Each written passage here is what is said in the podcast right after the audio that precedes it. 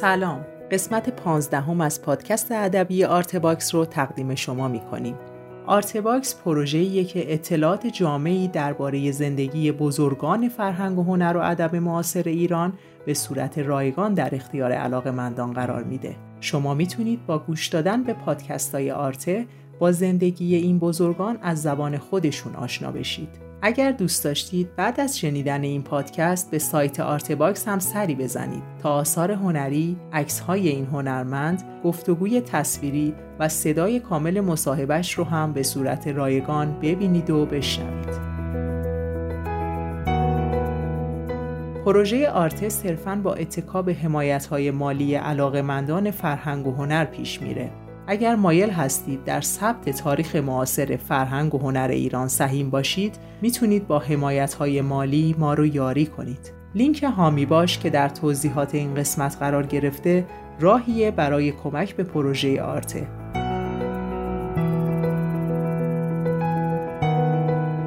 قسمت دوم از صحبت‌های عبدالحسین نیکگوهر استاد دانشگاه، جامعه شناس و مترجم که درباره دوره های کاریش هست رو با هم میشنویم.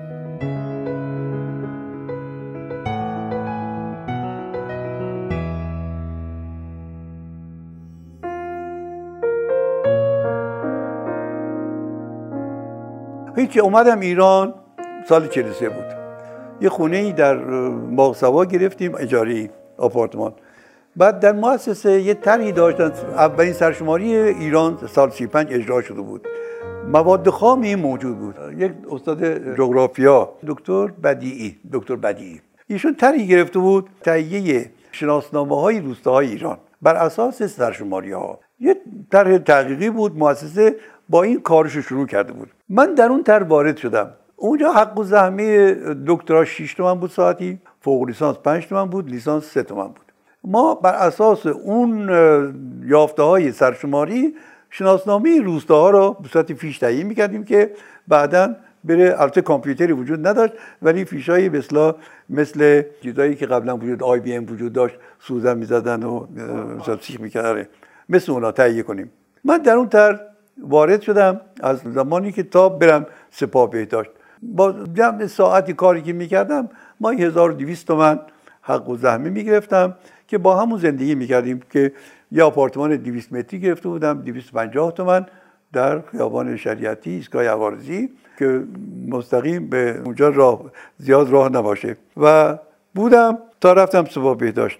بعد سپاه بهداشت که رفتم اونجا که حقوقی نمی‌دادن از خرج خانوادی می‌داد اینا تا اینکه در این وسط با کمک پدر خانم و همکاری پدرم خونه خریدیم در باغ سبا.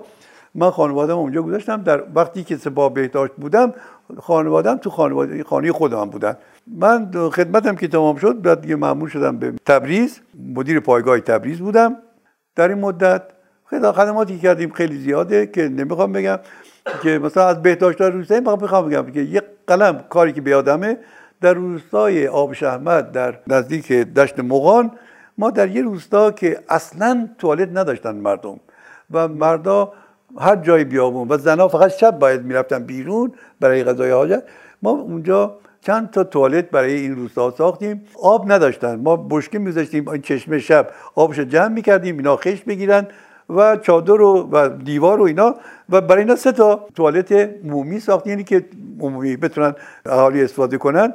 در یک سال آمار حساب بیماری های عفونی 80 درصد کم شد. با همین سه تا توالتی که برای اون روستا ما ساخته چون اونجا یکی از دوستان دکتر نویدی پزشکش بود این آمار گرفته بود و بعد فرستادم برای مرکز بهداشت. اینا یعنی انقدر موثر بود کارهای بهداشت عمومی که ما اونجا انجام می‌دادیم. در حال من خدمت کردم اونجا هم خیلی خوب بود. تمام شد آمدم رفتم مشهد. سه سال و سی ماه مشهد بودم. در دوری که در مشهد تدریس می‌کردم از طریق بعد از سپاه بهداشت گفتم که سپاه من اومدم تهران و از طریق وزارت آموزش و پرورش تعلیمات عالیه استخدام شدم برای مشهد. 13 تیر 45 من حکم گرفتم به عنوان مدرس جامعه دانشگاه مشهد. سی تیر خودمون معرفی کردم. چند ماه بعد دو ماه بعدم شریعتی به ما پیوست. ایشون هم با استاد یار اومد دانشگاه مشهد بروی تاریخ. اون وقت چون گروه جامعه شناسی نبود من عضو گروه تاریخ شدم عضو هیئت علمی گروه تاریخ. دکتر شریعتی هم اومد اونجا. آشنایی ما جامعه شناسی خونده بود. جامعه شناسی خونده بود نخونده بود و واقعا نمی‌دونم ایشون در در تاریخ خونده بود جامعه شناسی البته جامعه شناسی علاقمند بود ولی تحصیل منظمی نداشت. یعنی ایشون بیشتر فعالیت های فرا دانشگاهی داشت تا دانشگاهی. بالاخره یه چیزی گذرانده بود در که من وقت نبودم چون من زودتر اومدم. ایشون بعد اومد. هم وقتی من اومدم ایران و سبابی داشت ایشون پاریس بود. دقیقا نمی‌دونم ولی اونجا آشنایی شد اولین کنفدراسیون دانشجویی که تشکیل شد که منم به عنوان حضور داشتم اونجا هیئتی هم از انگلیس اومده بودند. همون هیئتی که بعدا در ترورشا دست داشتند و اینا که بعد بخشوده شدن بعد در دور انقلاب اعدام شدن. الان اسمش یادم نیست.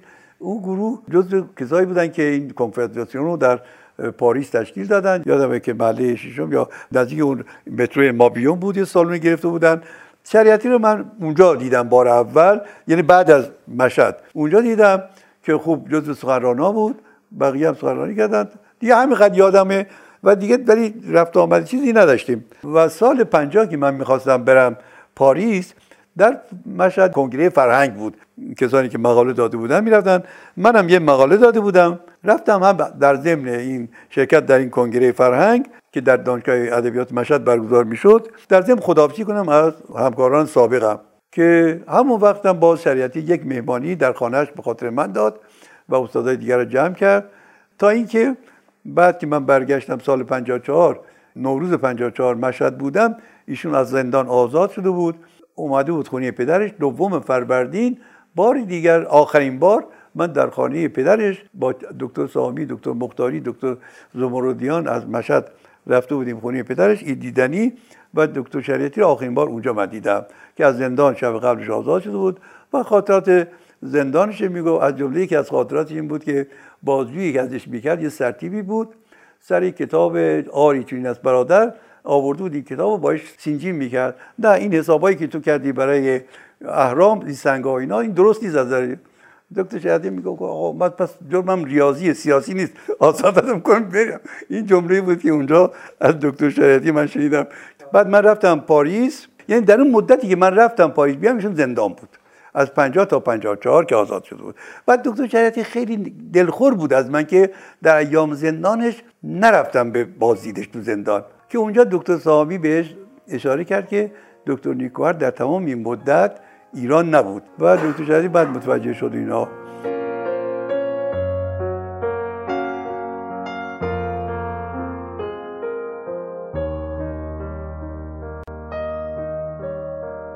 من از اون گروه نسل آخر استادیارایی هستیم که با امتحان استادیاری اومدیم دانشگاه تهران زیر نظر دکتر صدیقی.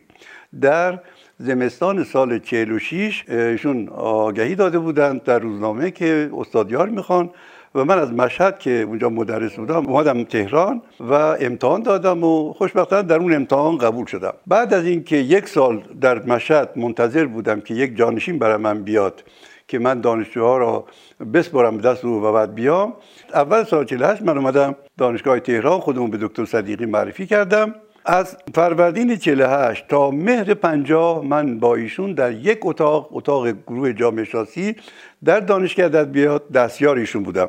در این سی ماه خاطرات خیلی خوبی از ایشون دارم یعنی دو سال و نیم در حقیقت. ایشون در حقیقت نه استاد مثل یک پدر بود نه برای من برای همه فامیل علوم اجتماعی که خودش در واقع بنیانگذار این رشته بود. در سال 1316 در دانشگاه تهران. سالی که من متولد شدم. یعنی برای من یک حسن چیزی بود که در سال تولد من رشته جامعه شناسی در دانشگاه تهران توسط دکتر صدیقی تأسیس شده و ایشون عنوان جامعه شناسی رو واژه جامعه شناسی رو به جای علم الاجتماع به فرهنگستان پیشنهاد می‌کنه و تصویب میشه. یعنی تا قبل از اون علم الاجتماع بود. کتابای آقای مهدوی که داره در رشته جامعه شناسی علم الاجتماع و نه جامعه شناسی. خلاص جامعه شناسی در واقع ایشون بنیانگذار و این رشته بود. مورد احترام همه بود. شخصیت بسیار بسیار لطیف و استواری داشت. یعنی هم بسیار بسیار ظاهر شکننده به نظر می رسید ولی در واقع بسیار استقامت داشت. یه خاطره از ایشون بگم. زمانی که در ورودی سال 49 که دانشجوها می‌خواستن بیان ثبت نام کنند من دستیارشون بودم. خب اون سالها خبر دارید که علوم اجتماعی جامعه شناسی به خصوص یک مقبولیت خاصی بین دانشجوها داشت در تمام دنیا در اروپا آمریکا فرانسه ژاپن و بحران های اجتماعی هم از همین گروه های جامعه شناسی بیرون اومد. دانشجوی اومد که من پروندهش رو رسیدگی کنم و پاراف کنم بفرستم آقای دکتر صدیقی امضا کنن که ایشون ثبت نام کنه. من در پرونده ایشون برگی قبولی دانشگاه یعنی کنکور دانشگاه رو ندیدم. بهش گفتم این برگتون نیست. ایشون گفت من سپاهی دانش ممتازم علازت فرمودم بیان دانشگاه. من که در صحبت بودم آقای دکتر صدیقی که بالای اتاق پشت میز متوجه جریان شد و آمد جلوی این دانشجو. گفت آقا جان بفرمایید. ایشون گفت که بله من دانشجوی ممتازم. علازت گفته که بیام فرمودن که بیام دانشگاه. ایشون دست داشت رو سینهش گفت بله اعلی فرمودند شما بیایید دانشگاه. نفرمودند بیایید جامعه شناسی. همینجور ایشون رو بیرون کردن ایشون در واقع می‌خواست دور زدن قانون رو جلوش بگیره که زایه نشه به حق دانشجویی که کنکور داده بودن و داوطلب خیلی زیاد بود ولی بدون اینکه بی احترامی کرده باشه. گفت اولا اعلی فرمود و نفرمود. همین گفتن فرمود نفرمود در واقع اون روحیش نشون می‌داد هم ادبش نشون می‌داد. بالا قضیه ختم به خیر شد و این خاطره رو من ازش دارم که میشه کارهای خوب رو با به اصلاح درستی و با متانت و بدون خشونت انجام داد و نتیجه گرفت.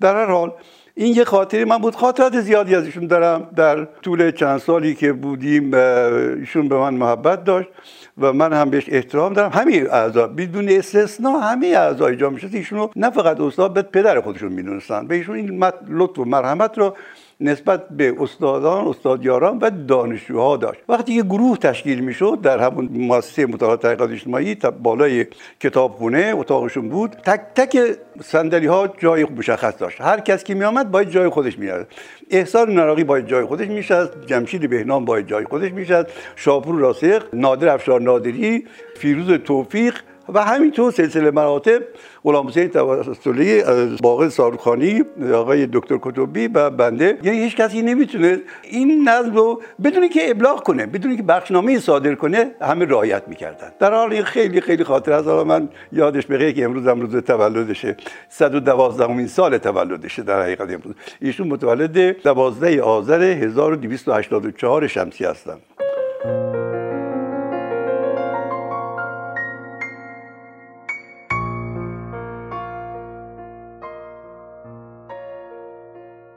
بله ما تدریس می‌کردیم. من البته اول که اومدم خب چیز نداشتم. دو درس خیلی جابلغا جابلسا برای من گذاشته بود. جامعه پزشکی جامعه حقوق. خب برای فوق لیسانس. من از پسش برآمدم. در واقع از پاریس تازه اومده بود تازه بودم. دانشجو هم خیلی علاقه بودم 15 16 تا دانشجو داشتم. و سال بعد دیگه من رئیس مؤسسه شدم. تیر 54 من حکم ریاست مؤسسه گرفتم سرپرست شدم. بعد از کتبی کتبی قبل از من بود. بعد من شدم. بودم اونجا که تا مدیر گروه جامعه شناسی انتخاب شدم. بعد 56 57 هم که سازمان ملی دانشگاهی ها ایجاد شده بود مقرر کرده بود که رؤسای دانشگاه ها باید انتخابی باشند که من انتخابی از 36 عضو با 33 رأی که الان اینجا سندش هست رئیس دانشکده انتخاب شدم. حکمم وقتی به من ابلاغ شد که فردای اینکه شاه اومد مهر 16 مهر 57 معمولا میاد دانشگاه افتتاح می‌کرد. شاه اومد دانشگاه افتتاح کرد آخرین افتتاحش بود. رفت من حکمم فرداش اومد. یعنی تا اون وقت حکم منو دکتر شیبانی در تعلیق نگه داشته بود که شاه بیاد دانشگاه افتاد کنه. و اینا فشاری که از هیئت علمی آوردن بهش نامه نوشتن به کیهان اینا که ما ایشون انتخاب کردیم شما یه سرپرست دیگه گذاشتید اینا بالاخره ایشون اجبارا حکم منو بعد از افتتاح دانشگاه داد و من تا اردیبهشت 58 که استعفا دادم دو روز بعد از ترور متحری مرحوم متحری من استعفا دادم 14 اردیبهشت و دیگه اومدم کنار. بعدم که دو سال بعدم انقلاب فرنگی شد و دانشگاه به کلی تعطیل شد. تا پاییز 62 مهر 62 دانشگاه که بازگشایی شدند من دیدم که همه درس و اینا براش انتخاب شده برای من درسی نذاشتن. بعد فهمیدم مدیر گروه آقای دکتر بسوقی شرم داره که به من بگه خجالت می‌کشه که به من بگه که آقا شما ممنوع کلاس شدید و اینا. دیگه هیچی دیگه بعد دیگه محاکمه های کذایی دادگاهی های دادگاه پاکسازی ها شروع شده بود که من دیگه بیرون اومدم. یعنی من حکم 14 فروردین سال 63 گرفتم. ولی تا آخر اسفند 62 حکم چیز داشتم. حقوق اسفندی که به من پرداخت کرده بودند چون پاکسازی از اول اسفند بود حقوق اون اسفند رو بعدا از پاکسازی بازنشستگی دوره پاکسازی من کم کردن دانشگاه. اول اخراج کردن بعد من به اعتراض کردم. البته اعتراض که چون همه چیز اتهاماتی که بسته بودن واقعا ساختگی بود دیگه. من به همه چیز کردم جواب دادم. گفتم شما با فلان کس دوستی؟ گفتم من به این دوستی افتخار می‌کنم. گفتم شما 800 هزار تومان وام گرفتید؟ گفتم نخیر من 300 هزار تومان وام گرفتم.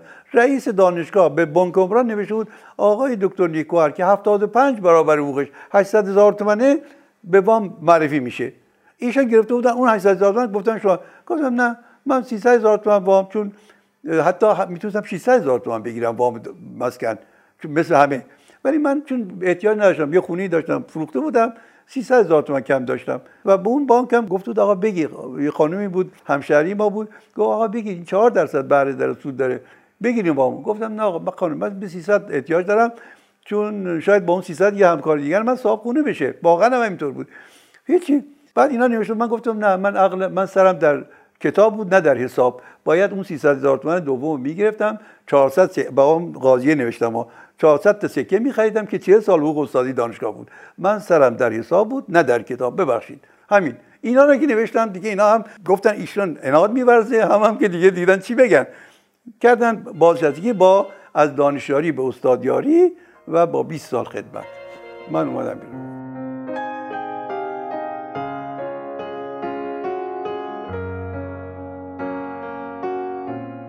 سالها کتاب تکاپوی جانی من یعنی در سالهای انقلاب فرنگی خیلی سوکسه پیدا کرده بود. با تیراژ ده هزار یازده هزار در شش ماه تمام می‌شد.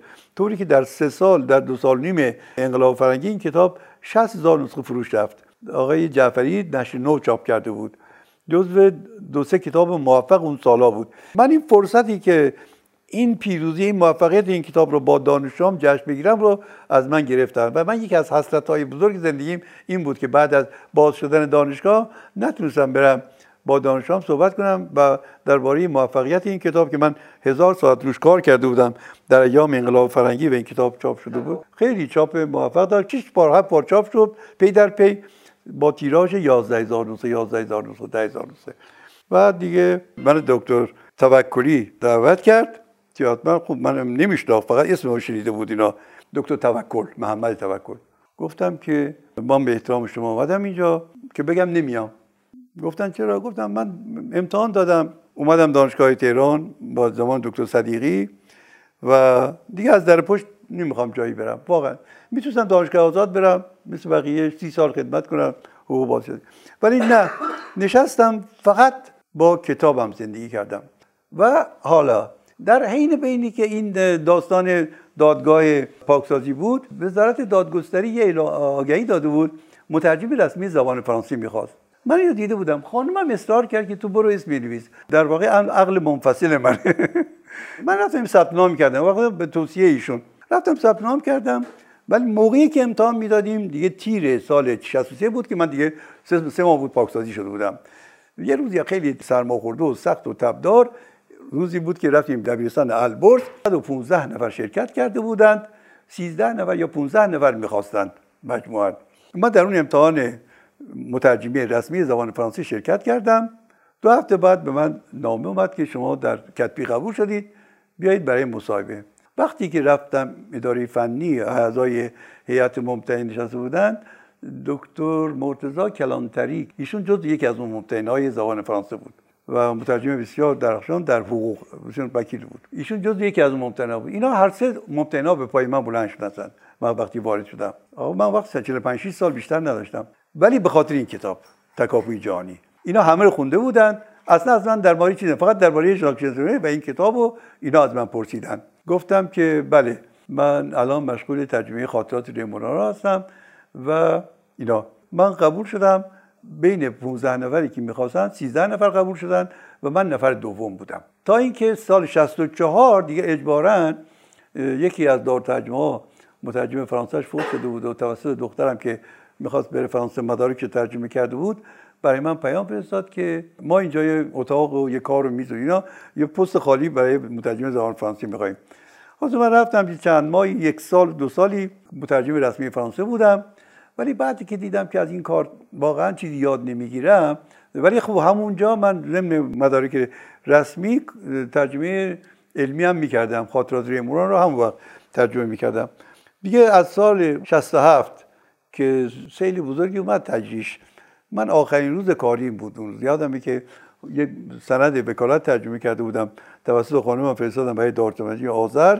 که ایشون پولش گرفته بود بیاد این سیل اومده بود. دیدم که از اون تاریخ بعد دیگه اون کارم گذاشتم کنار. فقط کتاب و کتاب و کتاب. حالا بگم بعدا من دعوت شدم به دانشگاه علامه طباطبایی دوره دکتر عبداللهی. اجبارا به خاطر فلاشی چشمم فلاشه جرقی می‌زد از نظر کسرت کار و اینا. ناچار شدم یکم کار ترجمه رو پایین بیارم. علتش هم این بود که صبح زود که پا می‌شدم ساعت 4 5 صبح کار کنم. چراغ که میافتاد رو کاغذ این برگشت نور از روی کاغذ بهش باعث شده بود که شبکیه در واقع آسیب ببینه. در اثر روزی 16 17 ساعت من کار می‌کردم. هم کار ترجمه بعد دار ترجمه اینا. و مجبور شدم که ده سالی برگردم تدریس کنم. در در این فصل دو تا مؤسسه ایجاد شد. مؤسسه پژوهش ترجمه تامین اجتماعی ایجاد شد. بعد مرکز ملی مطالعات سنجش افکار ایجاد شد. هر دو این از من دعوت کردن برای همکاری که رفتم طرف با مصاحبه شرکت کردم و دو روز اینجا دو روز اونجا. یه دورم یه طرحی رو درباره پژوهشگاه نیروی اجرا کردم که خیلی خوب بود. روی لامپای کم مصرف. داستانش این بود که توانیر حدودا ده میلیون واحد لامپ کم مصرف از چین وارد کرده بود و اینا کیفیت نداشتن و دو دستش مونده بود. و فروش نمی‌رفت. مردم ناراضی بودن. در اون مؤسسه یه طرحی رو گذاشتن برای بسترسازی فرهنگی که عنوانش ما دادیم برای مصرف لامپای کم مصرف. و لازم بود که در این طرح حتما یه استاد دانشگاهی که دکترا داره سرپرست باشه. چون بقیه همه فوق لیسانس بودند و اینا آقای دکتر محمد فاضلی که بعدا خوب استاد الان خیلی برجسته شد. آقای محمدزا کلاهی که الان استاد خیلی برجسته است. خانم رفعت ما این تیم رو تشکیل دادیم اونجا و تمام امکانات هم پژوهشگاه نیرو در اختیار ما گذاشت. سه سال ما این طرح اجرا کردیم. بعد از پایان طرح از من خواستن ادامه بدم ولی من دیگه خسته بودم و فقط در کار نظرسنجی بودم.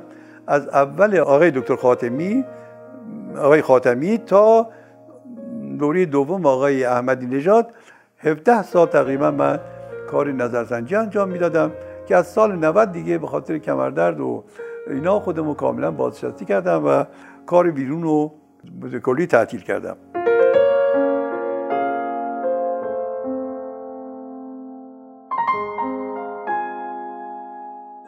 اول انقلاب که شد خدمتتون بگم دکتر احمد توازنی ما بچه ها فرزندانمون دختران من دختران ایشون مسیر راضی می‌رفتن. بچه آشنایی ما بیشتر از دانشکده اونجا بود. البته دانشکده هم یکدیگر می‌دیدیم زیاد. ولی من بیشتر تو گروه تاریخ با هما ناطق و زریاب خویی رفت آمد داشتم.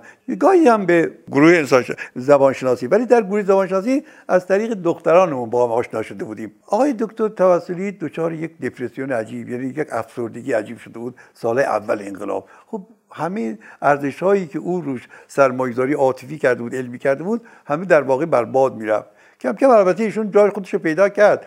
عضو فرنگستان شد و اینا قدرش رو شناختن. ولی ایشون هیچ وقت کراوات از گردنش باز نکرد. با آخر با کراوات می‌رفت. و ایشون در دوره ای که استادا رو پاکسازی کرده بودن مثلا یکی دو از استادای دانشگاه ادبیات که اینا خانواده پر اولادی داشتند و یهو همه از این منابع مادی زندگیشون قطع شده بود ایشون از طریق آشناهایی که داشت و اعتمادی که بهش داشتن یه کمکی به این خانواده ها میرسوند. تا اینکه پاکسازیش تمام ایشون جا افتاده بود تقریبا فعال شده بود. حالا من دوره دپرسیون شروع شده بود. ایشون به خاطر این بیشتر میومد سراغ من. این رو که روزی که دعوت شده بود به تبریز خونی آقای دکتر سرکاراتی اومد از من خواهش کرد که با هم بریم. ما یه سفری با اتوبوس با ایشون رفتیم خونه دکتر سرکراتی. خانم باقری دکتر باقری که همسر دکتر سرکراتی بود که از جزو چهره های ماندگار هم هست و خیلی پذیرایی گرم و خیلی در این چند روزی که در تبریز بودیم در کتاب فروشی تهران که کتاب منم که تبریز چاپ کرده بودم اون کتاب فروشی بیشتر میفروخت. ایشون یه کتاب قدیمی پیدا کرده بود یه کتاب سنگین چاپ هند بود یا چی بود؟ فارسی. ایشون معمولا یا وسواس خاصی داشت که یه کتابی که می‌خرید ورق به ورق نگاه می‌کرد.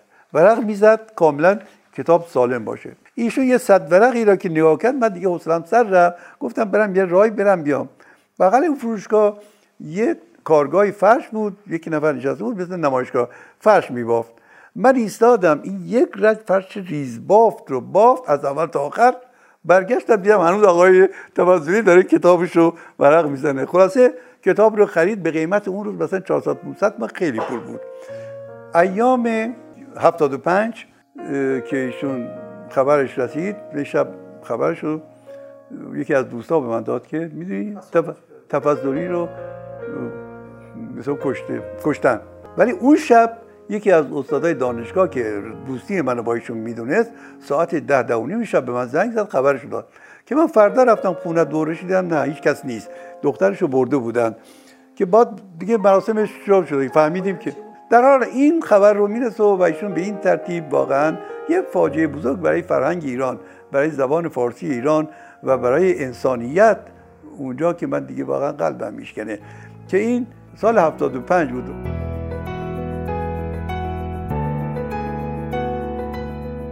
خیلی ممنون که وقت گذاشتید و پادکست ما رو شنیدید. در قسمت بعد عبدالحسین نیکگوهر درباره بخش اول آثارش برامون صحبت می‌کنه. امیدوارم که قسمت بعدی رو هم دنبال کنید. تهیه کننده پروژه فخردین انوار همکاران این قسمت پرهام وفایی، روژین گلستانی و مهیار مهرنوش تولید پادکست زهرا بلدی و پرهام وفایی